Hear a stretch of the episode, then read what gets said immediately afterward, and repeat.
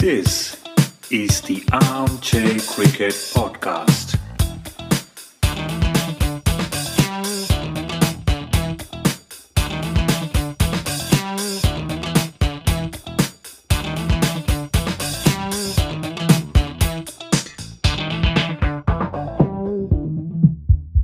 Hello, all. Welcome to another episode of Armchair Cricket Podcast, a podcast focusing on Test cricket by armchair critics of the game. I'm your host, Ajit. In this episode, let us take a look at the two semifinals of the T20 Cricket World Cup and then also have a quick preview of the finals before we take a look at some of the news from off the field. Let's dive in right away. Let's look at the first semifinal. First semifinal was contested between England and New Zealand, and this this was quite a wonderful game.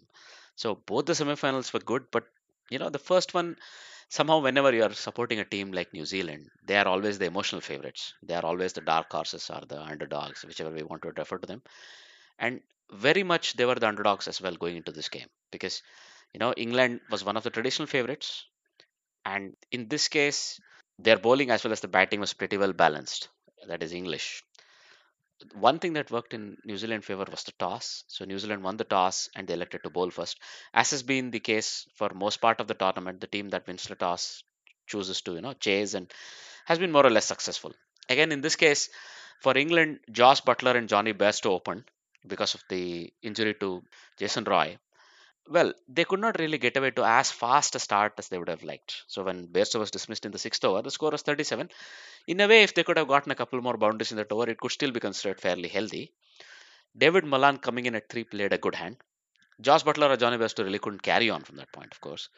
And then him along with Moeen Ali built a solid, solid platform. So they took the score to about 116 in the 15th, 16th over when you know David Malan was dismissed for 41. But you know David Malan also slowed down a little. One felt because he was going at a strike rate of 150 and maybe he could have accelerated from then on, but even when he got out, he had a reasonable strike rate. 137 strike rate is pretty good. Ali continued to bat in the same vein, finished with a 50 with a strike rate of 137. Liam Livingstone and Eoin Morgan, who came in, sort of tried to push the score a little bit, and they ended up with a very competitive 166. You know, if you are a bit harsh, you could say they were probably 10 to 15 runs short. But given the way their bowling has performed throughout the tournament, they would be fairly confident. And for about 15 overs into the New Zealand innings, they were right with that. So before we go away, if you look at the bowling analysis, Tim Southee has been quite a revelation as far as New Zealand is concerned. He took one for 24 of his uh, four. Mostly he's bowled before the death. Still, he does a very good job. Surprisingly, the spinners were attacked a little. Ish Sodhi took one for 32. When it came their turn to bat, so New Zealand lost Martin Guptill very early. He was dismissed by Woakes in the very first over. But Daryl Mitchell was hanging on. He was scoring at a decent clip. Kane Williamson went early, so that was again another big blow. But then Devon Conway, who was also keeping in this game, by the way, for uh, New Zealand, him and Daryl Mitchell built a platform. So they were a bit behind the rate at all times, but they were still, you know, trying to get to a point where they would give their finishers like Glenn Phillips, Jamie Neesham, even Mitchell Santner a chance. Devon Conway was striking at about 120 and he got dismissed for a 46 a very well compiled 46 must be said. And he must be said he made way at the right time because uh, glenn phillips and you could think james neesham could from that point on take over right? But unfortunately glenn phillips couldn't take off. But then daryl mitchell kept james neesham company who played a real real blinder. So it must be you know it must be remembered this is the guy who after the failed attempt in the 2019 world cup uh, i think jokingly or not even very jokingly on twitter said why are you even playing the sport? Go become a baker or pick up some other profession and then die happy at 60 why does one have to you know go through so much of pain stress and everything and then have these heartbreaking moments? He was referring to the 2019 world cup. But here i think he came out with a mission right? So he made 27 of just 11 balls with three sixes. They really went after the death bowlers of england right? So usually very reliable people like Woakes and more importantly Jordan and even Adil Rashid were really really targeted. Mark Wood also gave away a few runs. The one really good bowler as far as England was concerned was Liam Livingstone, who's like a part timer, but I, th- I guess when it comes to T20s, he can be considered a full bowler. So he was the fifth bowler and he took two for 22. He did much better than the more fancied Adil Rashid, who went for one for 39. But then, you know, the twist in the game as far as New Zealand came was when uh, James Neesham was dismissed. So, first of all, they were chasing something like 57 of the last four, which is like a very, very incredible chase if they were to achieve it, but they achieved it in three overs. The first two of those, uh, J- Jim, Jimmy Neesham went hammer and tongs, but then the moment he got out, apparently Daryl Mitchell switched on. So he hit a couple of sixes and finished the game in the 19th over. So incredibly, New Zealand won the game with one over to spare, and against all odds, they are now in the finals, another finals. They will face Australia. So if we go into the second semi-final, a bit of a heartbreak if you're a Pakistan fan, and also it must be said they were sort of sentimental favorites going into this uh, semi-final against Australia. So Australia got into this game against many people's expectations. I will not say as a team they never expected to do well, but even they would have surprised themselves, I think, pleasantly to have gotten as far as the semi-final. They finished second in that group. They were going to face the topper in Group Two, which was Pakistan. So again, Pakistan, even though they lost the toss, they started pretty well. So they have this batting pair of Mohammad Rizwan and Babar Azam who's been doing well throughout the tournament. Again, they did pretty well. They laid a solid foundation. So in the 10th over, when Babar Azam was dismissed, the score was only 71. So Babar Azam really couldn't accelerate. He scored only at 115 or so, but he had done his job because we know Mohammad Rizwan really picks up the scoring the longer he plays, and that's exactly what he did. He was 31 of 30, but then he finished 67 of 52. And even though it's only about 128, 129, that stark difference, and in that period where he picked up was a beautiful launching platform as far as the hitters were concerned. So in this game, Asif Ali was promoted ahead of Shoaib Malik and Mohammad Hafeez, but well, he, he couldn't get going. That can happen, right? So it, it was at the 19th over and he was dismissed first ball. But Fakhar Zaman did a wonderful finishing job. He batted at 170 strike rate and he finished with 55 not out. So this gave Pakistan a very, very strong 176 in, in that 20 over. As far as Australia goes, Mitchell Starc, Josh Hazlewood, both quite to, in the death, got taken apart. So was Pat Cummins. Even though Pat Cummins, I think, salvaged a bit of bit of pride in the last over, the way he bowled. The real revelation was Adam Zampa, four overs, one for 22. Now Australia were really up against it when they started the chase, but David Warner controlled the first half of the chase brilliantly. Aaron Finch was dismissed first ball, again another Shaheen Shah the special in the very first over of the innings, and well, Mitchell Marsh gave David Warner some good support, and together they took the score to 52 in the seventh over already. So this was very much thanks to David Warner, who played a blinder, you know, 163 strike rate, and it looked like when he was dismissed, apparently the replay showed he was not out, but he thought he was out, so he walked, I guess. He was out caught behind of the spinner. Shadab Khan, who again did wonderfully well. He took 4 for 26 for Pakistan. But coming to the Australian batting, Steven Smith and Glenn Maxwell failed in the middle order. So that put a lot of pressure. And around this time, after David Warner had been dismissed, they were looking at about 60 odd in four, four and a half overs.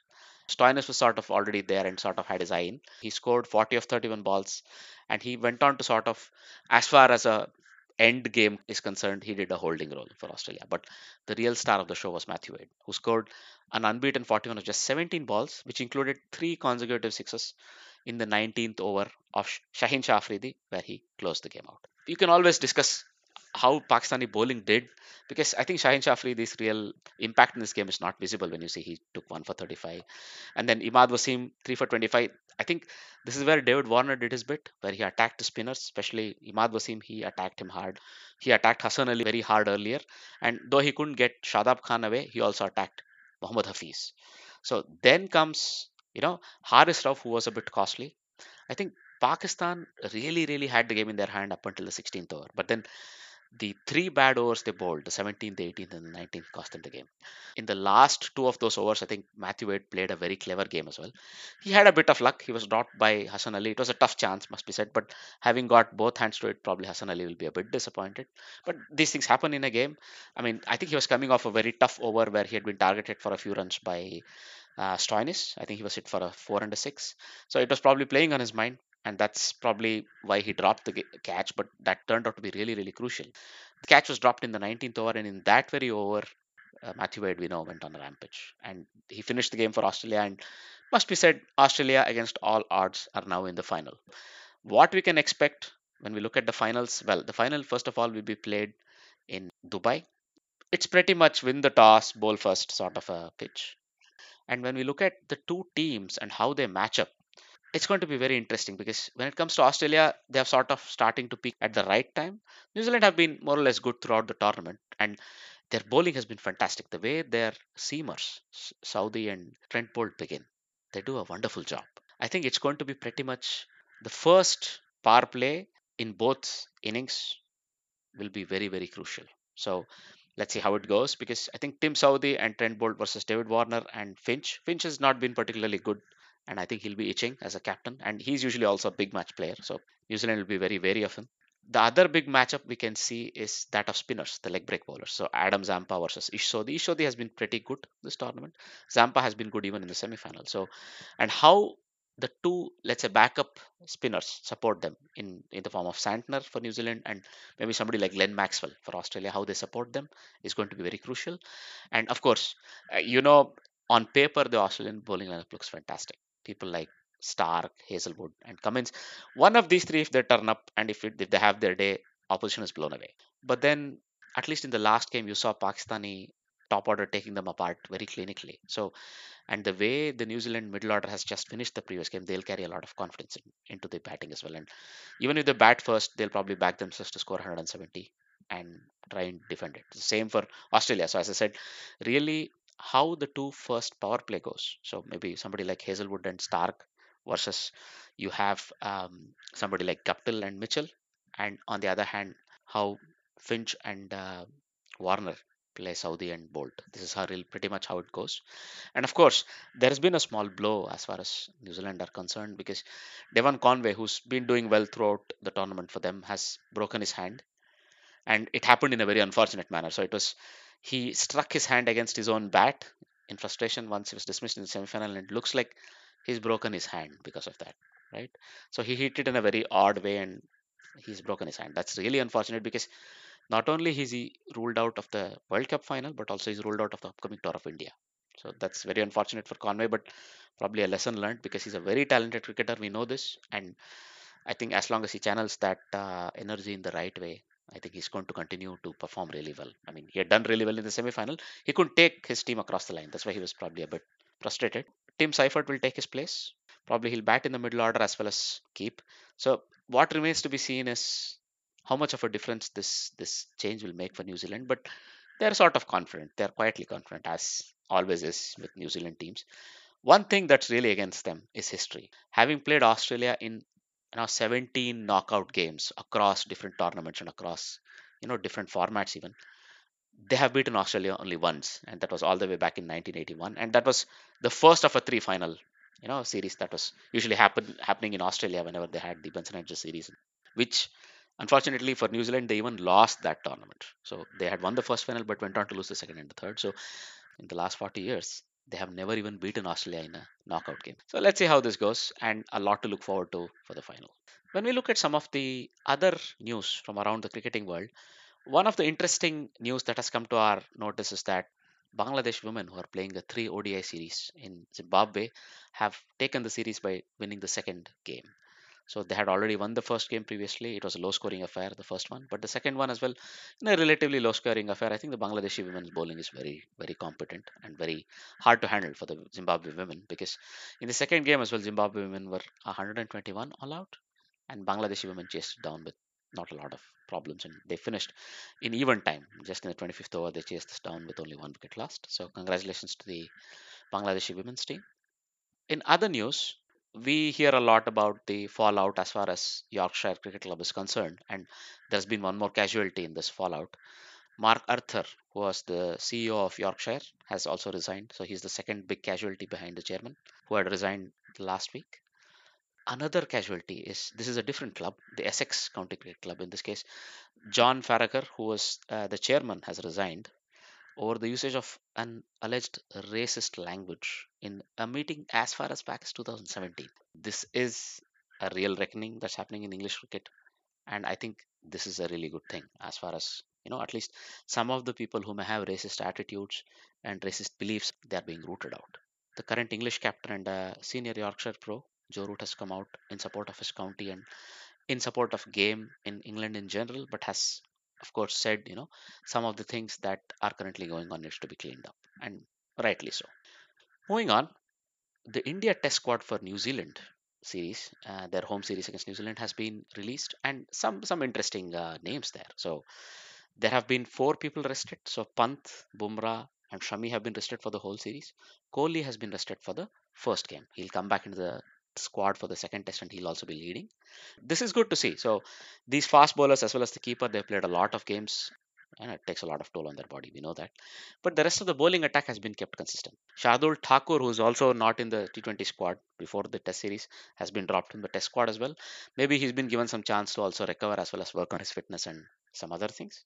It looks like at least some very well known names, let's say, who were also on the edge of selection have been chosen. So, for example, Shubman Gill is back in the squad after his injury. Shreyas Iyer has been chosen. He's uncapped, of course, in this format. And then Mayank Agarwal is retained in the squad. Jayant Yadav, the spinner, makes a comeback. So some fantastic names who've been sort of, you know, next cabs of the rank. And one of the biggest gainers is KS Bharat, the keeper, the RCB keeper, who's been doing really well and who's also been doing well on the first class circuit for a couple of years already. He's been chosen. So the rest of the fast bowling lineup, Ishant Sharma, Umesh Yadav, Mohammad Siraj will stay. The rest of the spinners, Ravindra Jadeja, Ashwin, and Akshar Patel will stay. And Jayant Yadav is their backup. And the backup fast bowler is also a very interesting name, Prasidh Krishna.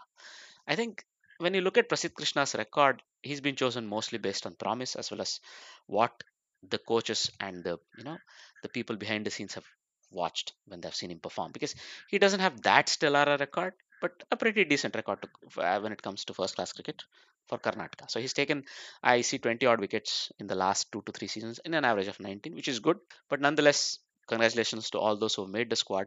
A couple of people you might feel are a bit unlucky to miss out. People like um, Hanuma Vihari, who's been on the squad or in and out of the squad mostly, but the selectors are still keeping him in the count, as they say, because he's now a part of the India squad that's playing a full series in South Africa, facing a South Africa squad, a very strong one. So I think he's being sort of groomed as a batsman who's more suited to play outside India, given his technique. And I think eventually we are going to see horses for courses, even with Indian cricket. So we recently heard a lot of talk about how different fast bowling groups can be chosen for each format. This was the outgoing Indian fast bowling coach Bharat Arun's opinion. So we might also see horses for courses when it comes to different conditions, even when it comes to batting. A different set of batsmen for overseas conditions and different set of batsmen or one or two changes in the team when it comes to batting as well for home conditions. Let's see if you know this is really the way Indian cricket goes. The depth they really have, they can actually afford to do that you may never see people making a huge mountain of runs, but then they might actually end up contributing well and helping the team win. One uh, other important news is that Janet Brittin, Mahela Jayawardene, as well as Shaun Pollock have been inducted to the ICC Hall of Fame. I think the latter two need really not a lot of introduction, but Janet Brittin, if you have been following women's cricket, probably notes, needs no introduction too. She's a real, real stalwart. She was the most capped women's player until very recently. She's played 27 tests, in the tests this is the let's say the highest still and then she was also the oldest woman to score a test 100 and she won a world cup with england in the 1993 and she was the top scorer in the final as well so very very well deserved so congratulations to all three of them these were all the news we wanted to discuss in today's episode and we wish to have your company for the upcoming episodes where we will discuss the finals of the ICC T20 World Cup as well as we may have a couple of very interesting guests lined up. I'm not going to give anything away, but there may be some international players who might be guesting our episodes in the upcoming couple of weeks. So do keep an eye out for this. Thank you very much and have a great day wherever you are. Bye bye. This is the Armchair Cricket Podcast.